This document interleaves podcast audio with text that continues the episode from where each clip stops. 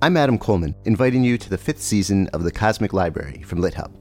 This season, we go on our tiniest reading adventure yet into short stories in the US. But this too turns out to be almost all encompassing.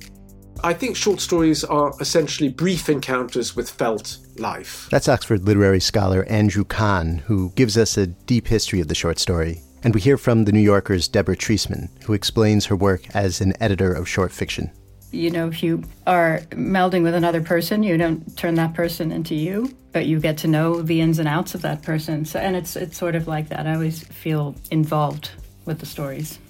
We bounce around between the history and current life of short stories with the novelist Justin Taylor. The nice thing about it going out of fashion is that it really frees you up to relate to it in a different way. This being the Cosmic Library, we make sure to go way beyond US short stories too. Here's the Washington Post critic Becca Rothfeld. A lot of Kafka short stories, I think, gesture at or describe um, sort of nightmarish geographies or architectures. And the actor Max Gordon Moore reminds us just how wild short stories can be. With a reading in its entirety of Wakefield, the intensely strange, classic Nathaniel Hawthorne story. He had contrived, or rather, he had happened to dissever himself from the world, to vanish Get ready for all that and more in a season about short stories, small windows into vast universes. It's season five of The Cosmic Library, available soon wherever you go for podcasts.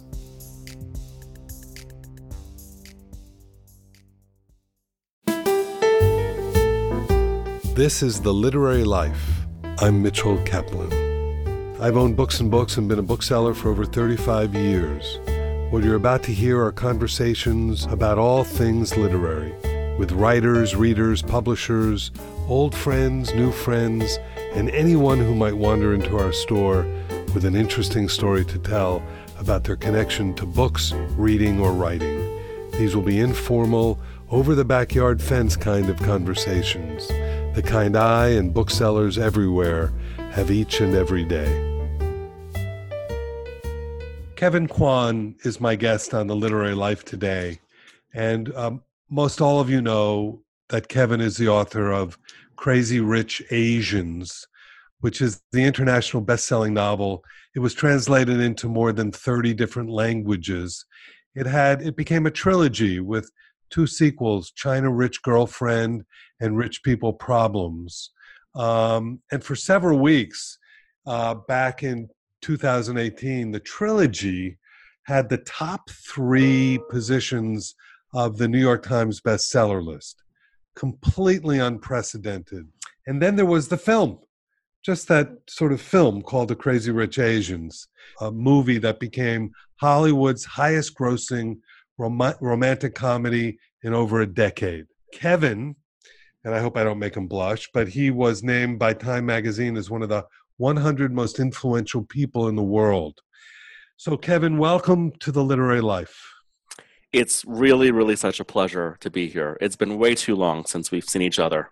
It has. And we'll talk a little bit about that because Kevin and I go way back, actually. But I want to read something to you that I came across in the LA Times. And I just want you to, you know, think about it. And then if you could react to it, I would love it. Kevin Kwan has had a singular influence on Asian American storytelling and Hollywood's pop cultural landscape. His best selling Crazy Rich Asians trilogy, chronicling the absurdly wealthy Asian families in Singapore, set off a surge of demand for oft ignored Asian voices in both literature and cinema.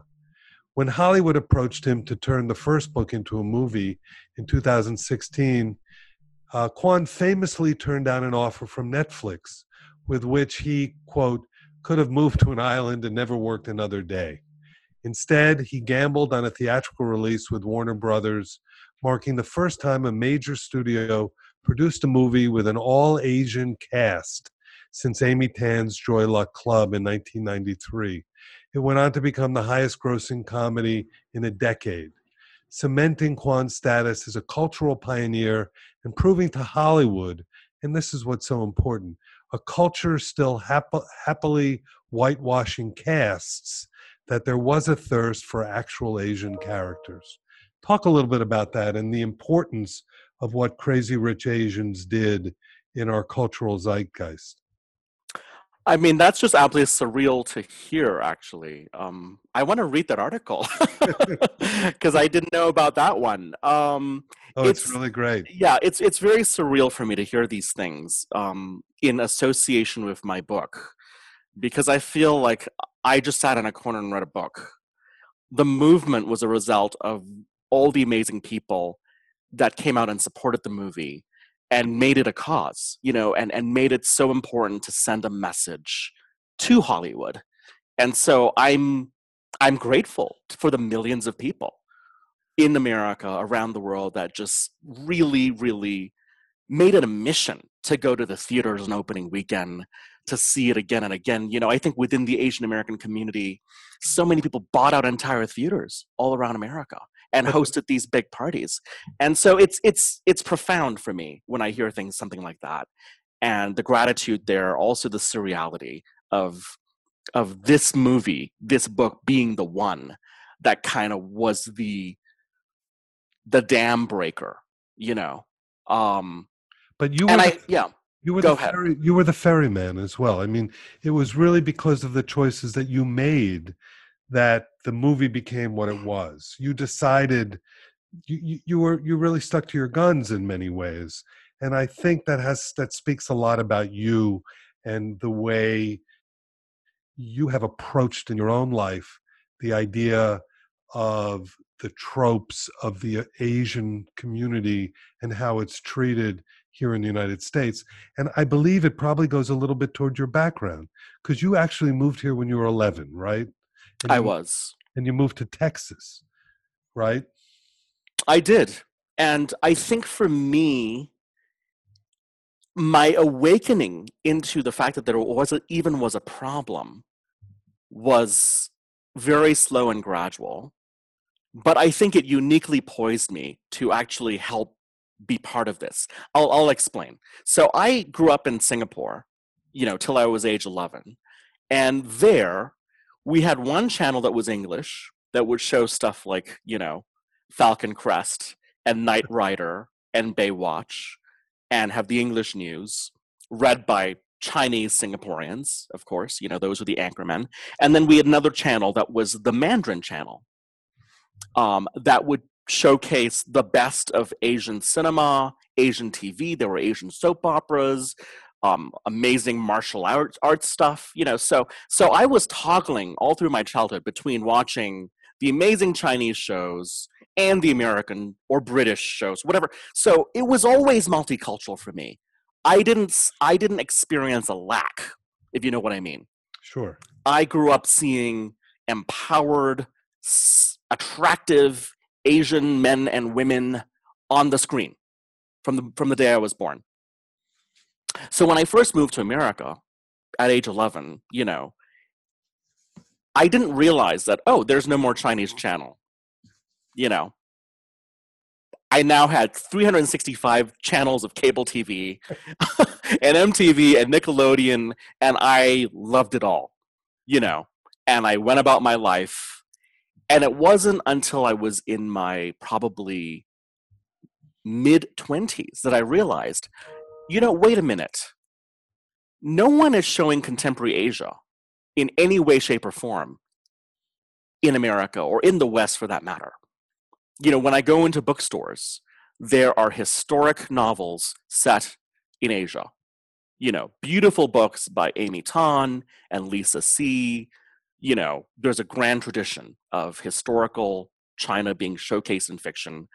There's also the Asian American assimilation story exemplified by such writers as Maxine Hong Kingston, you know, such like that. And that was amazing. But no one was telling the story of contemporary Asia now, of the people I would see every time I went back to Asia, when I would visit Hong Kong or Tokyo or Thailand. No one was telling that story of this culture, you know, this this region that was experiencing to me unprecedented change and growth. And so I said, well, I'm going to do that. I'm going to write a novel that's going to be set in the Asia that I know. And to talk about how you drew the stories you drew upon eh, what I read somewhere was that you spent you spent a lot of time with your dad when he was ill, and you drew upon a lot of stories that he and you would would you'd reminisce about what it was like when you were back in Singapore. Yes, this really was really the beginning, the genesis of the project. Um, in 2009, my father was diagnosed with pancreatic cancer, Hmm. which, as you know, is is a death sentence for most people. And so I, I took off work. I took off six months' work, you know, and being ab- self-employed, I was able to just shut things down. And I went down to you know Texas, where he was being treated in Houston at MD Anderson, and I would drive him every day to his radiology appointments or see doctors, and and it was my chance to really sort of spend time with him. But I had an ulterior motive. You know, I I knew that he was one of my last links to a world that I knew very little about. This was the Singapore that he grew up in in the 30s and 40s and 50s. And you know, he really had a very enchanted childhood. I mean, he really he was a child of privilege, and he had so many memories of that world. And I wanted to, you know, I wanted to know about my grand my great grandfather, who he knew. Um, he grew up in his great grandfather's house. You know, there were there were fruit orchards, there were tennis courts, there was a pond. You know, so I, I made him just tell me all these stories, and they just really brought back memories of my childhood in Singapore, which was nowhere near as pampered as his was, you know. Right, right. Um, by the time I came along, you know, we were we were privileged, but we weren't decadent, you know, in the way that he was he was raised, you know, truly with a platinum spoon in his mouth. Um, but it reconnected me, you know, to those memories and and and really sort of also, you know, just seeing him, I think, kind of slowly fade away over the, the course of, you know, 16 months, it really reinforced in me that, you know what, if you're going to write a novel, do it now. Don't Well, wait till you're 60, it's you it's- know. it's, a devastating illness but you know i mean interestingly enough i think the pandemic that we're going through right now is making people understand the very same thing that we don't have a lot of time to waste at all that Truly. there, that there is a wall at the end of the road so to speak and uh but what a great thing to be able to have that time with your dad uh and to be able to spend that time with him It was very special. And I think in many ways, you know, what I got out of it was, first of all, the inspiration. But I, I really feel, you know, not to get weird on you, but I really feel like he's looked out after me because who would have thought? You know, you know what the publishing business is like. You know what selling books are like. This is a comet. What happened was the equivalent of a comet. Because, you know, as a veteran of the publishing industry, I thought, okay, I'm going to write this book. Maybe, maybe there's a chance some small publisher somewhere will pick it up. They'll do a 1500 print run. We'll have a very nice party. Maybe you'll do a party for me down at Books and Books. Invite a few friends, have some champagne, and that's the end of it. We'll get maybe one nice mention, you know, in People magazine. Kim Hubbard might be nice to me. And then that was all, that was the sum total of my expectation for this book. Well, it, I'm so glad that it was that comment. And then and then there was the film. So how did that come together? How did that how did that uh now you your background, and I should let everyone know, you graduated as an undergraduate with a degree in media studies, right? And was film part of that? Was film something that always interested you? Yes, absolutely. You know, so there were there were fil- I took film studies courses as well. I actually took filmmaking courses, um, but my second degree was a was a visual communications degree at Parsons in New York. You got your MFA in photography, right? Pretty much. BFA actually. A BFA. Yeah, so I, I got I'm one of these strange people that got two different bachelor degrees Cool. in a row. Um, really because I felt like the MFA didn't give me enough of the technical classes I wanted to take. Right. And, And I if really you didn't want to teach, deep. If you didn't want to teach, there was no reason to get an. MFA. I really wanted to learn the craft of of filmmaking, video making, you know, color photography, printing, all of it, graphic design. I really wanted a comprehensive visual education. So I, I kind of like created my own degree in a way. So when the when the book hit and when when it when it became the big bestseller that it was and Hollywood came calling, you had a good sense, you know, of the process. So how did you decide to do and go with who you went with? I mean, how did you, you know, did you then at that point have a strong sense that you wanted to keep it, keep the roots, you know, the Asian roots there and not give it up to somebody else? You wanted to keep a hand in it, so to speak, because you are an executive producer on it as well. Yeah, and I I'll go back for let's rewind for one second just to just to clarify things. So Hollywood came calling even before the book was published. So the book came out in May of 2013, um, right before Memorial Day weekend. By April, there was already so much buzz about the book, um, and you know, a lot of people in media were reading about it. Of course, Anna Wintour had already, you know, decided that she was going to excerpt it in Vogue. But it sort of became, I remember my agent was telling me, Barbara Walters called me up and requested a copy, you know, um, you know. And then one night, the phone rang in my editor's office. Uh, my amazing editor, Jenny Jackson, Uh-huh. fantastic, of Knopf Doubleday.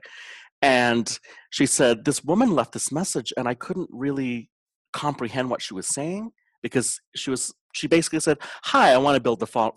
I want to buy the film rights to Crazy Rotations. Please call me back. My name is Wendi Deng Murdoch. Gotcha. So my editor freaked out, called me up. I think this was on a Thursday. And by mon- Monday of the following week, I was sitting down to lunch with Wendi Deng Murdoch. And I, you know, I only knew her by reputation. And she, and I said, you know, I don't want this to become just a vanity project for someone who happens to be married to, you know, Rupert Murdoch. How serious is she in about films and all that, right? And I went in and met her at lunch and was absolutely charmed and captivated by her. And she came so prepared. She had a whole cast list of who she who she saw in the movie, and we were so in sync with every. She actually sort of raised the bar immediately. She set the bar That's great. you know, in terms of her expectations. And she said, we, we're going to film it completely in location. We're going to have these actors. And, and I looked at the cast list and I was like, this is amazing. If you can get them, that would be great. She's like, yes, I do. I have them all on speed dial, you know. and then she said, and please take this book and sign it for me. Sign it to Ang Lee because I want him to direct your oh movie. Oh. And so I was like, that. And I don't know if this had an effect on, you know, we were in the process of doing a deal.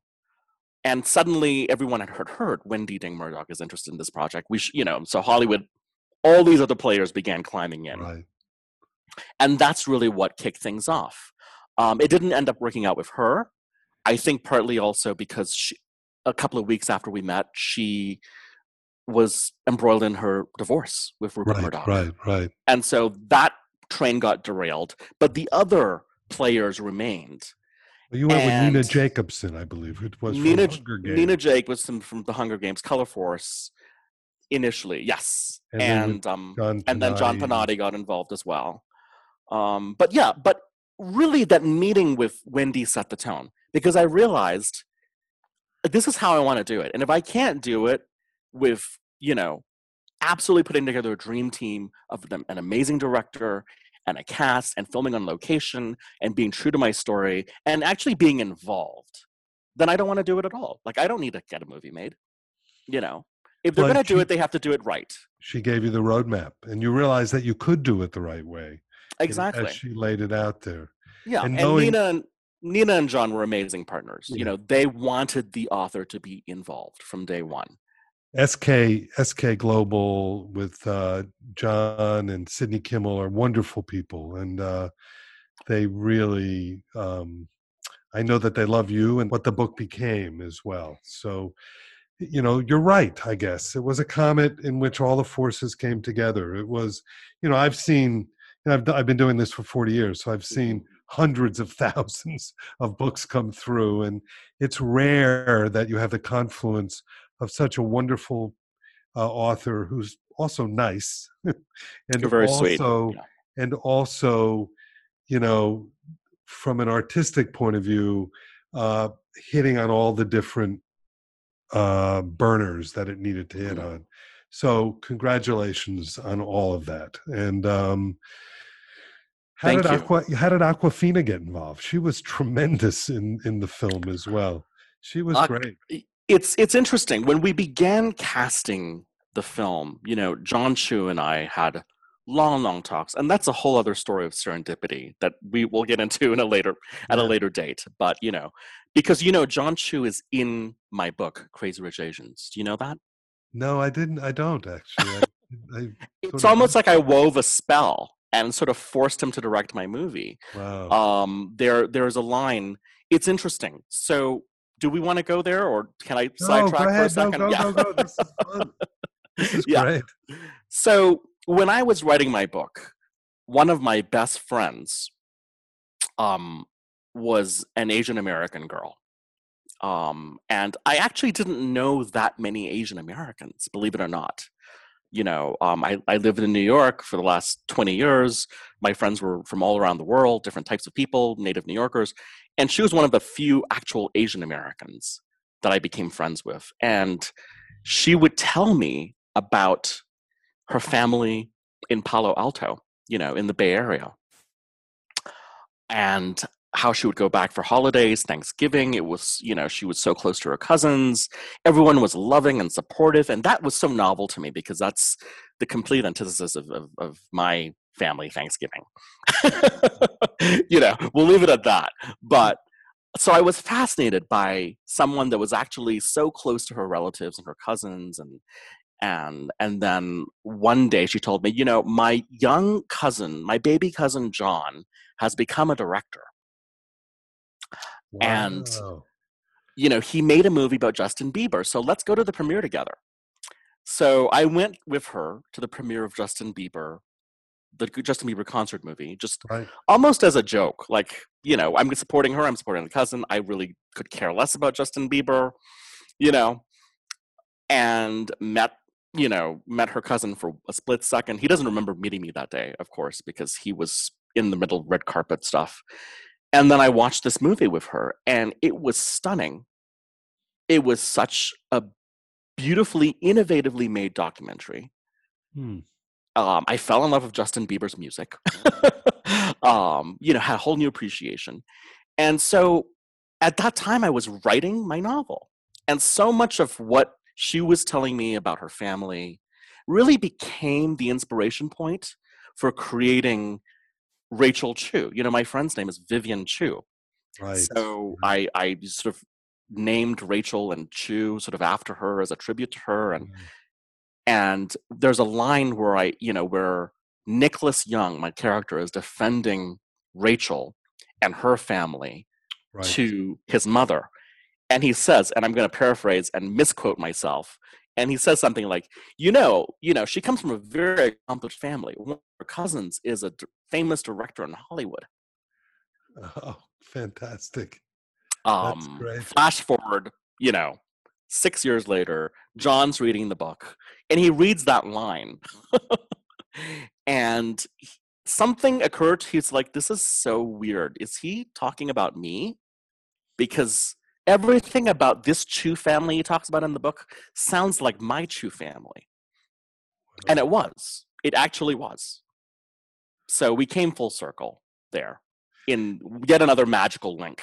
Yeah, no, you know, it's it's all um, interconnected. yeah. It's beautiful. Really, really But- back to your original question so when we started collaborating you know we we had long talks about casting and and he really wanted to open it up you know he didn't want to just concentrate on the classic theater trained actors he wanted to look at everyone he wanted to look at people who were influential in pop culture and Awkwafina of course at that time was a rapper and she had this amazing youtube videos and we were just watching them and seeing just this raw talent and and thinking, wow, we could be great somewhere. Where can we fit her in?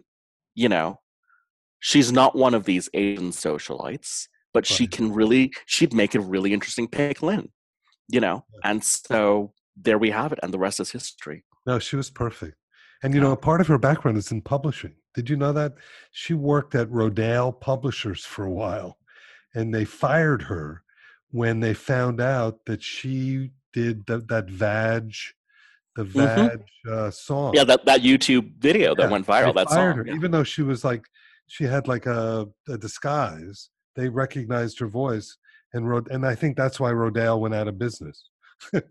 Obviously, yeah. She never told me that story, but that's that's really funny. Yeah. No, but she was great. And then she went on to do Yeah. the farewell, and she was phenomenal in that as well. Y- y- Just all the choices were great. I mean, Rachel was a revelation, and you know, it, it did it did justice to her book, and you should be very proud of it. But in that same article I quoted, the headline from that article uh, leads me into Sex and Vanity. The headline is Crazy Rich Asians author Kevin Kwan tackles crazy rich Americans. That's the headline of the article. So tell us about Sex and Vanity. So, Sex and Vanity is really began as my homage to one of my favorite books of all time, A Room of a View. Yes. and it was really meant to be kind of a breath of fresh air. I, you know, after writing this trilogy that is so densely packed of characters and layers and storylines and timelines, I just wanted to do something utterly simple, you know, and I wanted an excuse to be able to do it in Italy. and and eat a lot of- leads. that was the dream anyway. It didn't end up being the reality of what what happened, but so the idea sort of was kind of forming in my head for over ten years of traveling to Italy, specifically to Capri, um, which I would go almost every summer. And I could really see the idea of this beautiful summer romance, you know, beginning on this island and then transporting to back to America, back to New York. And it was, you know, my way of doing a Truman Capote on my experience in New York. Um, you know, with with far less sharp knives, of course, um, than than he deployed. Um, I'm not describing my book. I just realized that I'm just sort of talking around it. Is that okay? As we should. What, Yeah. The best thing is when you don't give too much about the book. Yeah. That's So my- the book is a romance. and me talking. Thank you. The book is a romance. It's a travel log tribute to, to, to Capri, but it's also, you know, hopefully a funny satire Oh, it is. of New York and sort of East Coast WASP society. Well, and you you you do that. You skewer you skewer people so beautifully well. I mean, the whole idea, even even from even when we talk about you know their their their preoccupation with what schools they went to, I really enjoyed all of that as well. But no, it's you. it's fantastic. But I, I want to now circle back a little bit to what I said earlier: is that we go way back, and we go way back, and that has to do pretty much with when you did get your BFA and you went to Parsons and you studied photography and media and all of that, and then you went to work for media companies and publishers and your own aesthetic developed and or you may have had that aesthetic beforehand and we first met when you did a book a wonderful book called i was cuba. It was the work of ramiro fernandez right I believe we first met when I packaged and produced a book called Presenting Celia Cruz. you're absolutely right Yeah. you are right i remember it now Alexis Rodriguez Duarte and Tico Torres. yes yes yes, yeah. you're right i had forgotten about that So that was my that was the, first, one was celia cruz Kevin Kwan project. That's the first Yeah. book I project, you know, and that's what actually led me to Ram- Ramiro. I remember the size of it. Yeah. re- I, think we even did Celia. I think Celia was even in the store. She was not Was she dead by that time? yes, she was. so she had been she in the store prior to that. Yes, We I'm actually sure did she had. event. We actually Yeah. did an event with Celia Cruz prior to that. That's yeah, amazing. no, I remember that book completely. It was an oversized book, right? Mhm. Big coffee table book showcasing the ph- photography of Alexis and his his his you know 20 year friendship with Celia. Right. And that's Ramiro Fernandez was a friend of Alexis Rodriguez Duar- Duarte, and he basically pestered me. I met him at the book signing, and he pestered me to look at his he's like i have a great collection of cuban photography. And i was like okay great fantastic. He's like call me i want to show it to you. And so for a year he would pester me and i had absolutely no interest in seeing this work. And finally you know just to get rid of him i said okay i'll come over and look at your your cuban photography and i remember going to his apartment and him opening up boxes and boxes of these amazing rare archival photographs and i saw in front of me the entire history of photography, basically, because he had prints from 1859, Right. which is just a couple of years after the invention of photography, going from there to the 60s, to the to the revolution. And I looked at these amazing images of Cuba and had never seen anything. It blew my mind. And I said, this has to be a book. This has to be a book. It has to be a visual journey. And I had a complete vision of how to do it. And he basically gave me the license to take his collection and create a book out of it. You know, um, it was magical. It was yet another magical experience where I could see in a flash everything about the book I wanted to design and There's been create. nothing like it, you know. There's been nothing like that book. I mean, I mean, we sold thousands of that book. You can imagine being in Miami. Yeah, I mean, it stayed in print for 10 years. I mm-hmm. mean, through, you know, four different editions, which is a big deal for a photographic book. People don't realize, you know. But I, to this day, I, I, I lo- it's one of my favorite projects ever, and it's I'm so proud of it So because let's let's you know, let's let's unwind that because I want. I mean, the big the bridge that I want to learn about is how you went from. I mean, you were at Interview, right? You worked with Martha Mhm. Stewart. You, you know, you created your own design company, right? You had your own. absolutely Did you work with everything from websites to designing for- set design for dance theater. design. Yeah, It was a kind of creative studio. basically, I was a professional dilettante. this is my problem. I liked so many things that I could never settle on one thing. So the only way I could do that was to have my own crazy little creative consulting firm where I could do what I wanted. I could design a photographic book. I could design a book about Celia Cruz. I could just help design the TED website. I could work on dance theater for my downtown dance theater friends. You know, it was just an excuse to get involved in interesting stuff.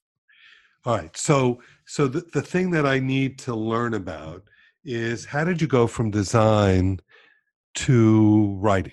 Now, so was writing always was that something always that you did was to write, to creatively write when you were young? You you know, when you when you moved to when you went to Parsons, where did the writing how did the writing component overlay everything that you were doing? So I, I did always write since I was young, but I think I actually drew more. I was much more of a visual artist as a kid. And in high school, I was, you know, like the art geek, basically. I was one of the art boys, you know. Um, and then in my senior year of high school, I it was the first time that I could write creatively because until then, you're reading Nathaniel Hawthorne, you know, and Walt Whitman and you know And- all this stuff you're they not make sure that you're going to be writing like that. yeah and you're writing essays you know you know basically book essays so only in my senior year was I, I first given a chance to write creatively and i found that i had a talent for it and so when i graduated I, I went to school for media studies but i also did a specialization in creative writing Oh, I did. Okay, perfect. absolutely so there was a part of me that was very very straight journalism you know wanting to be a future joan didion but the other part of me was writing experimental poetry um, in fact a poem i wrote in college this was at university of houston became the basis for the book crazy rich asians I, I wrote a poem called singapore bible study and it literally took me 15 minutes to write it was an assignment for my poetry class and I wrote it in 15 minutes, you know, just to meet meet the assignment. And the reaction was so profound from the class.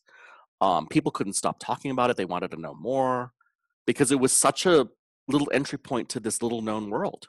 Hmm. You know, so the poem got published in several anthologies and journals. Or it made its way around. It became a favorite of mine when I performed because I did a lot of poetry slams and you know i would i would do readings as well um, and then the visual side still called me.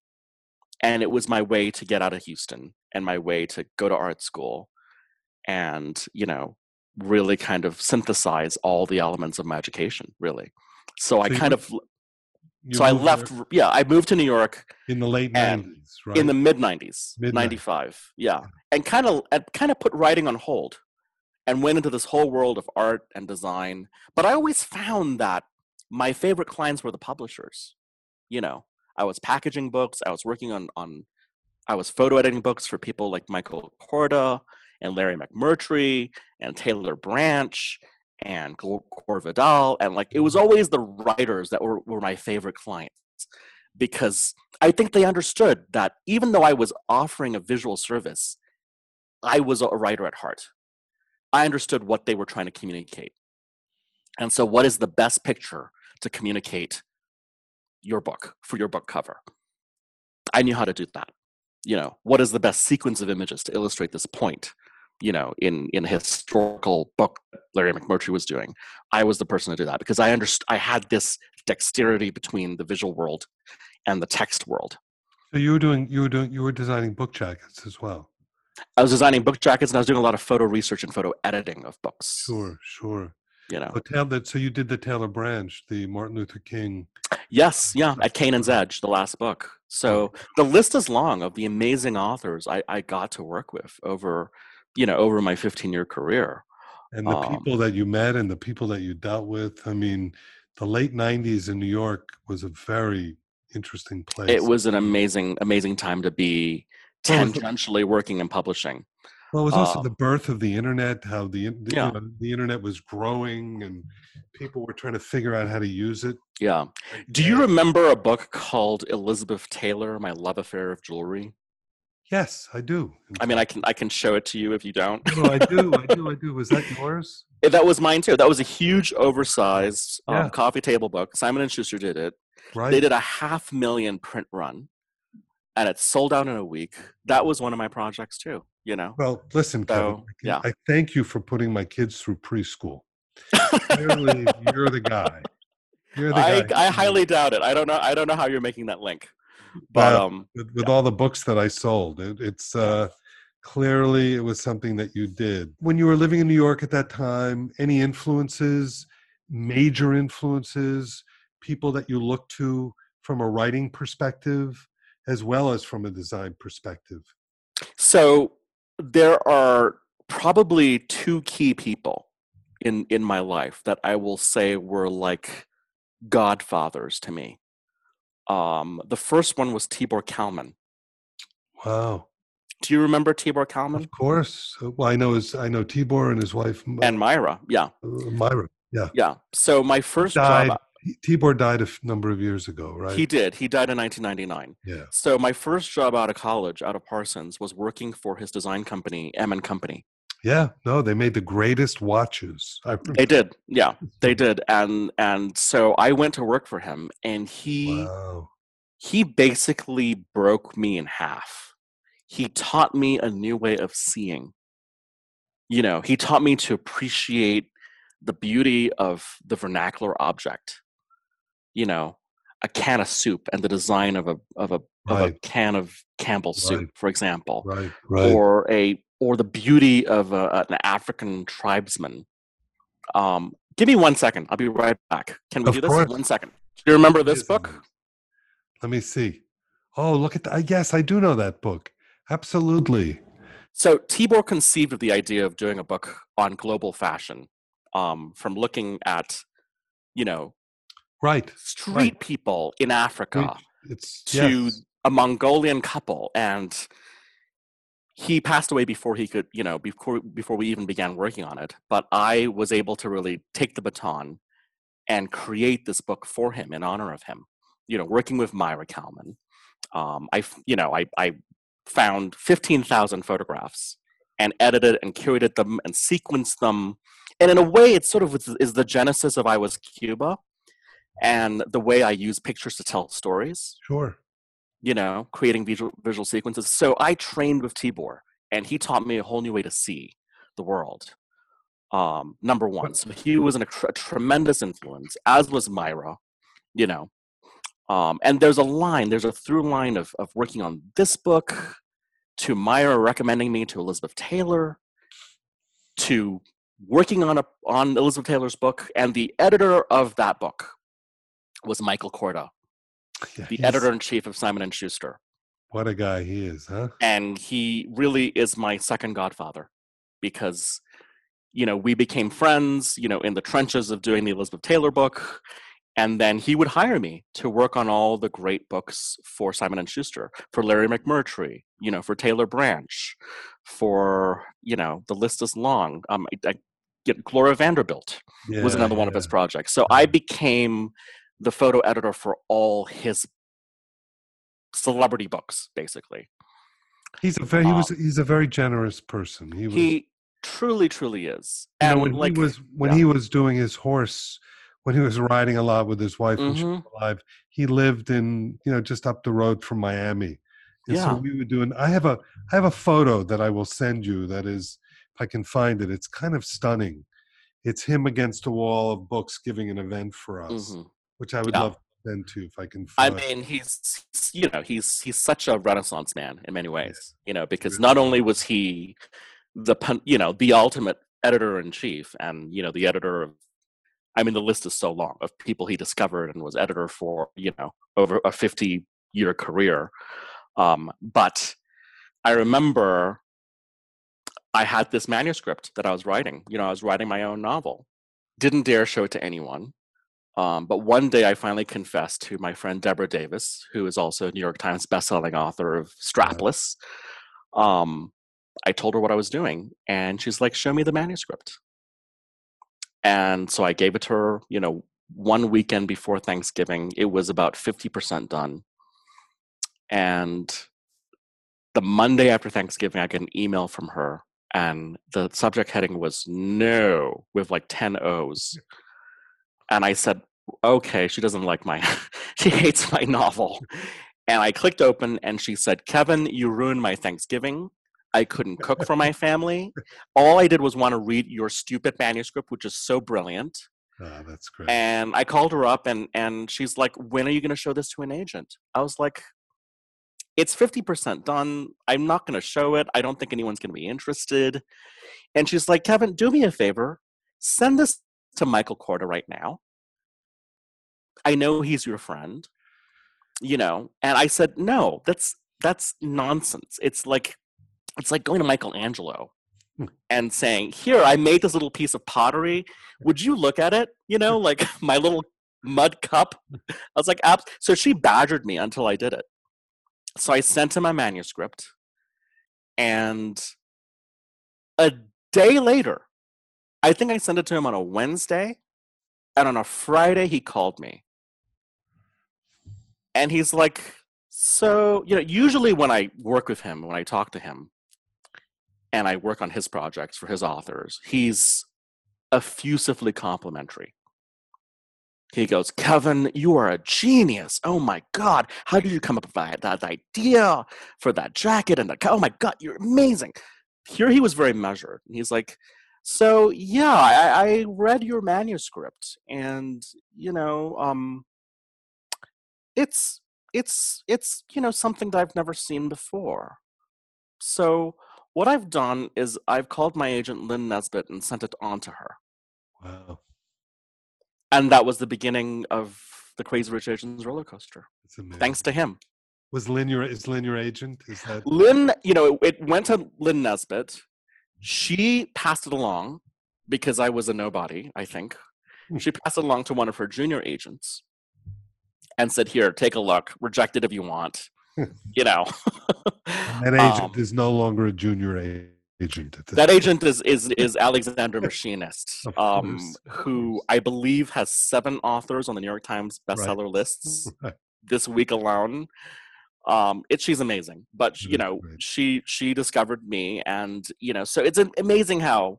And I've never really talked about this until today with you. You know, No, all I'm glad the we links, all the links, and Michael Korda being the fairy godfather who really, you know, if it wasn't for him giving it to Lynn, and it ending up on Alexandra's slush pile, and her picking it up, um, because it took her six weeks You know, I I think it was on a pile like meant for the shredder.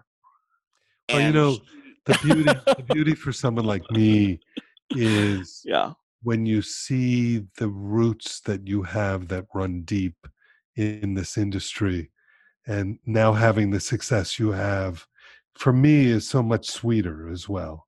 And i also know that it's it's the kind of success success that will last you know from here into the future you're very Kevin- kind to say that. and it and I, I already see it with sex and sex and uh, vanity is already happening would you read a little bit from it for us Sure. from the new book? Absolutely. Yeah. So I'm going to read you the email that's that really gets the ball rolling. That sets everything in motion for this story. From Isabel Chu to Lucy Tang Churchill at gmail.com. Subject La Dolce Vita. Lucy, I'm so happy you're coming to my wedding in Capri. Do you know, apart from my family, you're the person I've known the longest who will be there? I can hardly believe we've been friends since I was 13 and you were seven. You were the only kid I ever babysat, although I would hardly consider it babysitting since you had to endure repeated viewings of Roswell and hear me moan nonstop about my obsessions. Remember, remember Nikolai? Ran into him at Erewhon the other day.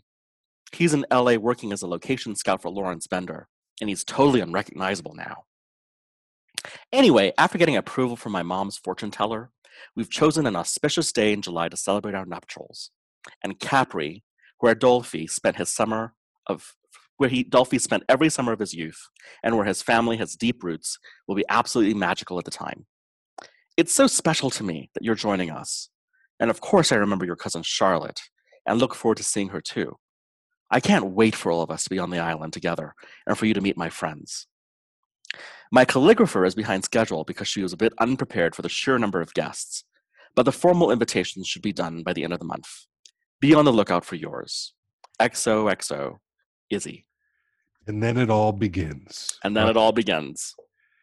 well kevin this has been a real pleasure thank you so much for being on the literary life with me It's really an honor to be speaking with you and to be on a literary life. So thank you. Well, I- and thank you for all your support over decades. You know, Well, I've never got a chance to say that. So And I also want to know that I, I look forward to the day when, um, after this, we could go and have a glass of wine or a cup of coffee and be together physically as opposed to just over the internet. But it'd be it'd be amazing. I, I want a good cortadito.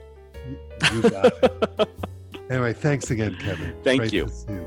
Cheers.